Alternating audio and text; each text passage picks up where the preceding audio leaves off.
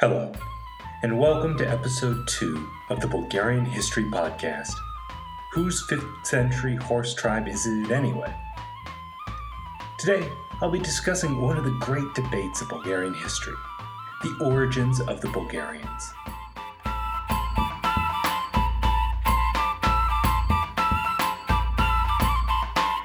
As is so often the case with such things, the shifting contours of this debate have often reflected not only academic interests, but political ones. The shifting sands of European politics have in turn driven competing theories about the ethnic origins of the Bulgarians. Why is this? Well, let's imagine that you are a child in school, and the other students have a variety of national backgrounds but your background is a bit hazy. You're not really sure where your family's coming from. Now, sure, you know a bit about where your family comes from, but really not too much. Now, at various times, one or another classmate of yours becomes the most popular, most influential kid. And suddenly their background, Russian, Turkish, Cambodian, whatever it is, acquires particular status. Well, of course, you're likely to use this lack of clarity to your advantage. Now, this may sound like a bit of a strange example, but the point I want to make here is hardly abnormal because it's a pretty normal thing to do for people to kind of uh, maybe bend the edges a little bit to put themselves in a more advantageous social situation. To a greater or lesser extent, it's how all of us negotiate over our identities. Bulgaria's just been doing it on a bit of a larger scale. So, I want that to be kind of your framework as we discuss this topic. I don't think of the kind of changing theories as being ultimately dishonest. They're just, well, normal human behavior. So today, debate, this debate is actually really ongoing. And so I'm going to try to give my best balanced account of both the history of this debate and where it stands today. But in my defense, it's pretty complicated. Now, there are three main groups which have played some role in this debate the Bulgars, or Proto Bulgarians as they're called in Bulgaria, the Slavs, and the Thracians. Now, first, I want to describe each group individually. Now, the Proto Bulgarians were a nomadic tribe which spent much of their lives on horseback. They kept cattle, they lived in tent like houses called yurts, similar to what you might have seen in nomadic tribes on the Eurasian steppe, and they are believed to worship a thunder god named Tangra, common to many of the Turkic tribes of Central Asia. Now, there are two main hypotheses relating to the origin of this name, Bulgar. Either it derives from a Turkic word meaning to stir or to mix, or it essentially refers to the five clans of the Proto Bulgarians. Either way, I think it's actually a pretty good name. as you're going to see as we discuss this, whatever kind of theory you subscribe to in ter- terms of the origins of the Bulgarians, there's definitely a lot of mixing going on. Now, in general, a lot of early history of the Proto Bulgarians is really hazy due to a lack of written records. Now, archaeological and genetic work is ongoing, and new things are being learned on a fairly regular basis. But they remain a somewhat mysterious group. Their precise place of origin has been vigorously debated. It is usually placed around modern Afghanistan or, or Iran in the foothills of the Hindu Kush and Pamir Mountains. Now, it appears that they first migrated en masse sometime in the first millennium AD, migrating, that is, from their original, original homeland. Because, as we'll discuss in the podcast, they're going to migrate a lot of times. Now, prior to the establishment of the first proper Bulgarian Empire, the Proto Bulgarians lived in the Pontic steppe around the Volga River north of the Caspian Sea. Now, you can see a map on the website for reference. Now, by this time, they had probably already mixed extensively with the Sarmatians and the Alans, other steppe tribes living in the area. In any case, from this point, even this early point, we really cannot view them as an ethnically homogenous group. Now, when you think about these kinds of steppe tribes, think about mobile groups, highly mobile groups, of people who are likely to be very ethnically mixed, but also probably have a relatively cohesive identity owing to the realities of harsh life in the steppe.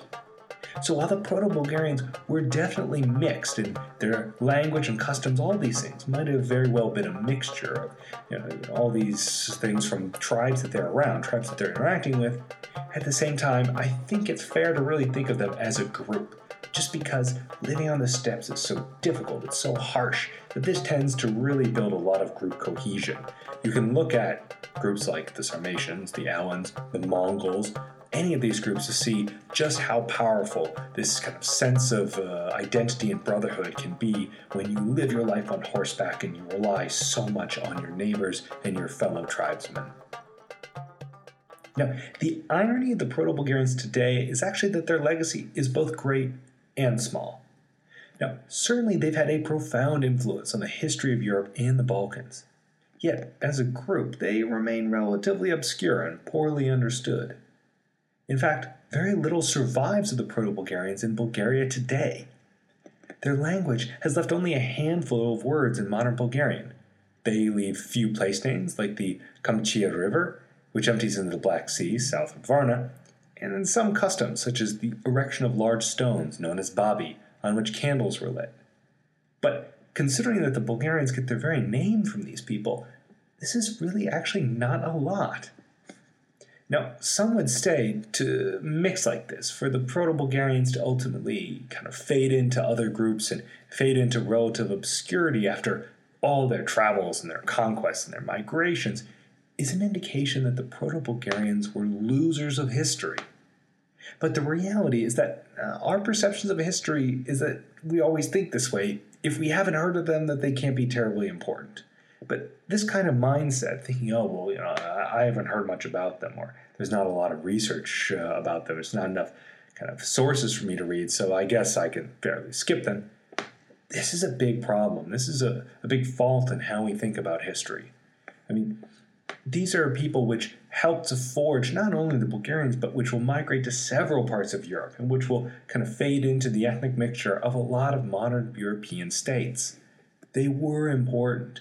But we just kind of have to be willing and open to understand that, to learn a bit more about them, even though we might not know so much to begin with. So, this idea is important for the entire history of Bulgaria. There are many ways to understand why history is important and why we should look positively or negatively at particular groups. For example, you can look positively at Alexander the Great because he was an incredible military commander. You can also look very negatively at him because his actions led to tens of thousands of essentially unnecessary deaths, uh, unnecessary aside from the fulfillment of his own personal vanity. Now, both arguments are valid and we should keep them in mind. But, okay, I'm getting on a tangent, but to summarize it here, history is complicated. Don't ever forget that. History is incredibly complicated. And at any moment, at any time when you're studying history, keep in mind that there always will be so many more things that you don't know. And one of the first steps of really getting a grasp of history is appreciating how little you really know. And so, in thinking about this kind of in terms of the Proto Bulgarians, we don't know so much about them, but this can't kind of uh, get us stuck in a particular mindset about them. We've got to be open minded and think about them in broader terms, I guess. Now, but we do still know some important things about the culture of the Proto Bulgarians we do know that they were people deeply connected to the horse. Their military relied on the skill of its cavalry to win and ultimately sustain their economy, an economy largely based on gains from military campaigns. Now, as with so many such tribes, they were a very tough people, resilient, capable of living with their animals on very limited food and supplies. For example, they were known to eat raw horse meat, which was apparently placed under the saddle and tenderized by the rider today seen as maybe the origin of things like chuck steak and flank steak, this kind of uh, breaking down the tendons of meat. Okay, I also love cooking. Should avoid this tangent as well.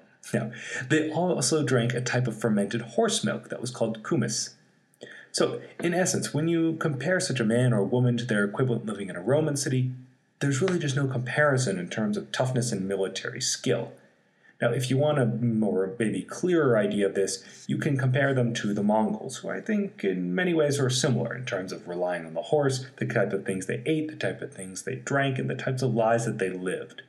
Even though there's, you know, well, the Mongols existed at this time, but their conquests were hundreds of years apart. But if you want to look at a group about which there's been a lot more historical research, you can probably look in that direction. Now, they were also very highly skilled at metallurgy and working leather. So this is a bit of a difference that despite the fact that they were semi-nomadic at times, they did establish trading centers. They did put down roots and develop empires and states and work on things like metallurgy and leather. Now with these skills, they created elaborately ornamented belts, which demonstrated their social standing. Again, this is showing a somewhat more hierarchical system than a lot of these other steppe tribes would have you know, when you everyone's kind of living in the harsh environment of the steppe, it's a bit hard to create these strong hierarchies. But here's where the Proto-Bulgarians were a little bit different. As I just said, they did establish several states. We really know almost nothing about them, but we do know that there were several Bulgarian states established prior to even the old Great Bulgaria, which I'll talk about later. So we could think of them as kind of maybe a hybrid, a, semi nomadic, a semi structured, semi hierarchical people uh, which maybe are bringing in some elements of the classic steppe tribe as well as other settled elements. So, in that essence, what all this kind of leaves us with uh, is a Proto Bulgarian tribe whose place of origin, ethnic makeup, size, and role in the first Bulgarian state are all kind of ambiguous. We really just don't know a whole lot. But still, we can kind of uh, clearly differentiate them from the Slavs, from the Greeks, from the Thracians, from all these other groups. Despite the fact that we don't know so much, we definitely know what they were not. They were not Greeks, Romans, Thracians, these more settled peoples. And they were also not the Slavs. So, the second of these three groups, and the one whose role seems maybe most clear in the creation of the Bulgarians as a people, are the Slavs. Now, who were, who are the Slavs? Now, they're a group you've probably heard of referred to as a whole. Uh, you've probably also heard of their individual peoples today. You've got the Russians, the Belarusians, Ukrainians, Poles, Czechs, Slovaks, Slovenes, Croats, Serbs, Bosnians, Montenegrins, Bulgarians, and depending on who you ask, Macedonians. Much more about that later in the podcast. Now, from this list, you can probably gather that the Slavs today are quite a diverse group. They stretch from Central Europe to the Pacific Ocean, from the Arctic Sea to the Adriatic Sea, with some interruption for Hungarians, Romanians, and Austrians. But their origins are far more humble. The Slavs as a tribe are thought to originate around the Pripyat marshes in modern Ukraine and Belarus, though some also place them more in Poland. You can reference a map provided on the website to get a clearer idea of the geography. Now, they were largely a group which was disorganized without a lot of political structure, and this comes into play, this becomes very important later. This is one of their most defining aspects that they were not so hierarchical. They didn't have these kind of great leaders. They were also polytheistic, and interestingly, they were matrilineal, meaning one traced oneself back through their mothers instead of their fathers. Now, some believe that because of their loose organization prior to their migrations, they only truly coalesced as a group uh, really in this kind of late, uh, late antiquity or early medieval period. Now, today we split the Slavs into three very broad groups the East Slavs, comprising the Russians, Belarusians, Ukrainians, the West Slavs, Poles, Czechs, Slovaks, and others, and finally, the group most important to us, the South Slavs, the South Slavs today are made up of Serbs, Croats, Montenegrins, Bosnians, Macedonians, and Bulgarians. Now, this is the group which is somewhat separated from the rest of the Slavic peoples by the aforementioned Romanians, Hungarians, and Austrians. The South Slavs are an interesting group, having in their history experienced both far more unity and far more disunity than either the Western or Eastern Slavs. That's something we'll talk about more later. Now, Slavic languages do form a single language family like the Romance languages or the Germanic languages. Today, the languages of all the Slavic groups mentioned before fall into this language family. As they're related, if you speak one, you can probably understand at least something of all of them, though this will vary. For example, with my Bulgarian, I can understand Serbian fairly well. I can get something out of Russian, but really understand very little Czech or Polish. But still, there's definitely common roots, common grammar, and well, a lot of these kind of commonalities. Although, I will make the point, I am very grateful to be learning Bulgarian, which is unique among Slavic languages for its lack of cases and possessing a definite article. Uh, also, Macedonian has some of these characteristics, but again, this is a debate for much later. Now, sometime around the 5th century, before this we really know little about the Slavs, the Slavs began to migrate out in all directions. Now, it's generally believed that the Slavs migrated in search of new lands to settle. As mentioned, they were not very unified or politically developed, so their migrations should be seen as markedly different from the other organized and more militaristic migrations that we see with other tribes. And again, this means that this becomes really important because once they migrate into the Byzantine territories, well, you can imagine if you've got a tribe with a single leader, you kind of know how to deal with them. But what do you do with a tribe that's just a bunch of people? It's a good question. We'll learn more about that in the next few episodes. Now, a third of these groups the Thracians. Now, the Thracians were inhabitants of the territory of Bulgaria way before this uh, area was incorporated into the Roman Empire. And we do also know not so much about them because they also did not leave written records. Most of what we know about them comes from archaeological sources from their southern neighbors, the Greeks.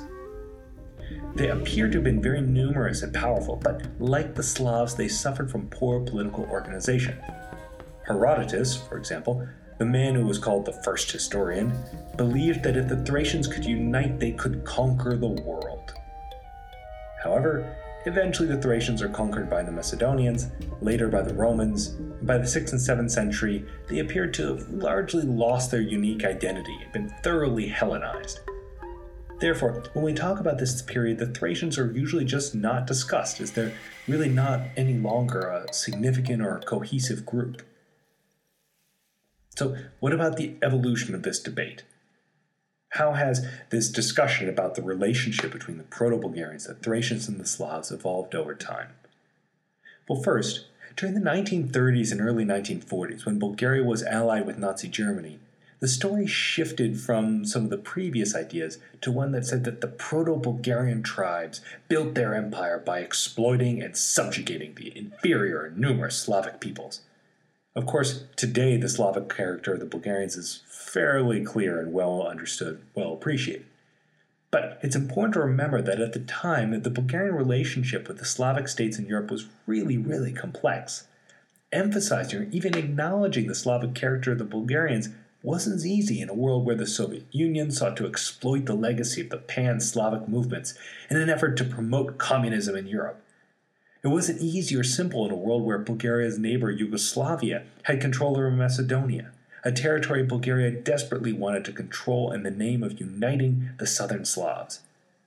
Finally, it wasn't easy or simple in a world where Hitler's armies are at your doorstep and avoiding subjugation requires making a pact with the devil in essence.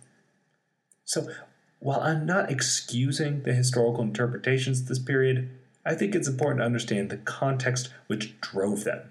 Now, if the Slavic peoples are suddenly being seen as inferiors, but the Nazis are willing to accept that, you know, you guys, you're okay, well, then it kind of makes sense to say, yeah, we're not really so Slavic, and uh, yeah, please don't kill us all and kind of take our country over.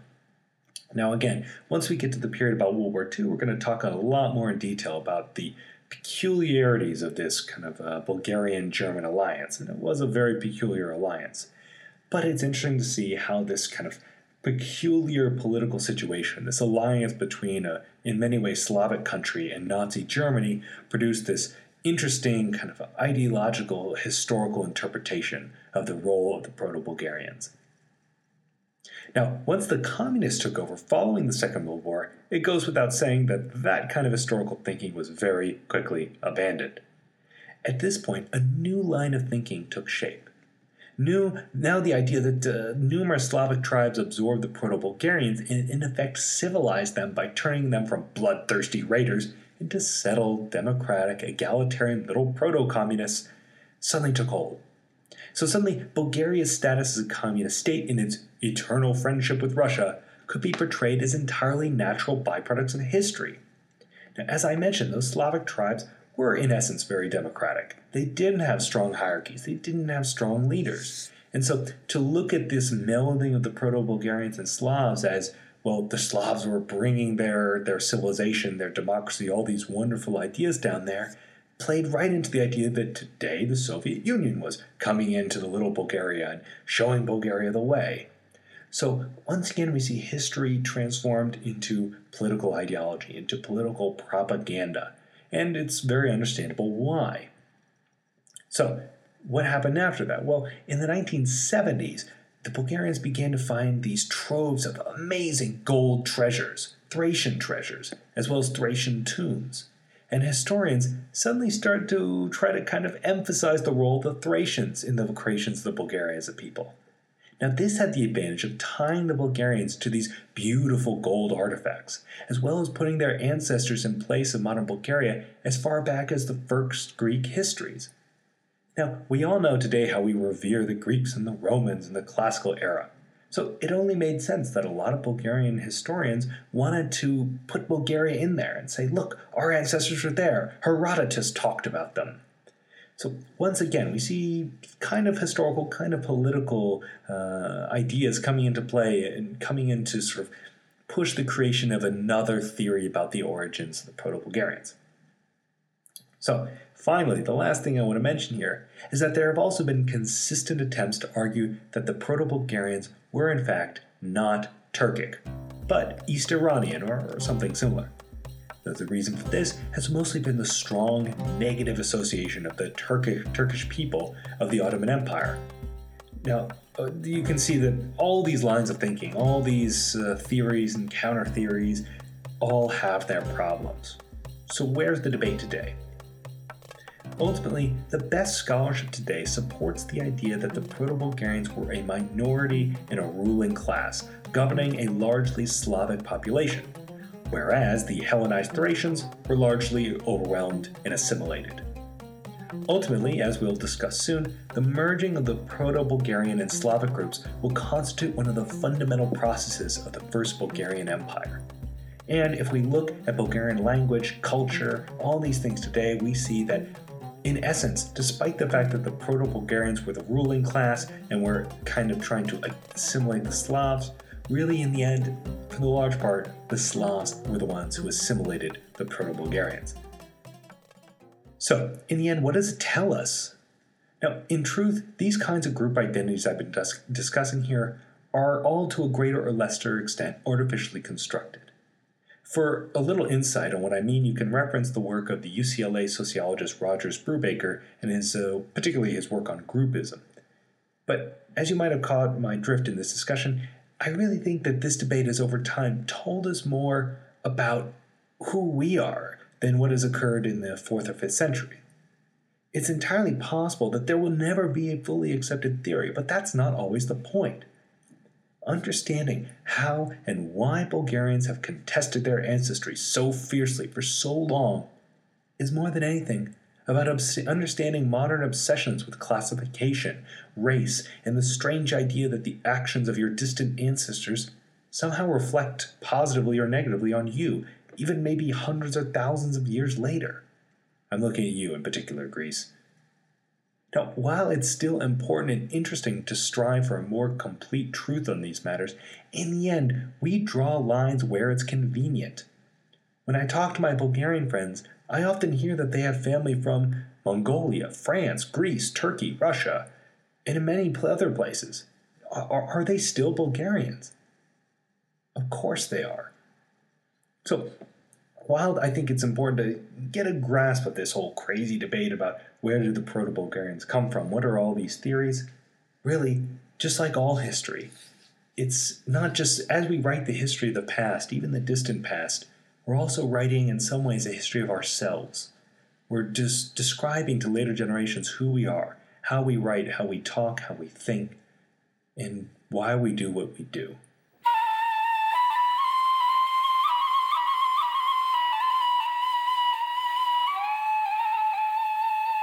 I want to thank you for listening. Now, this podcast is produced by Martin Christoph.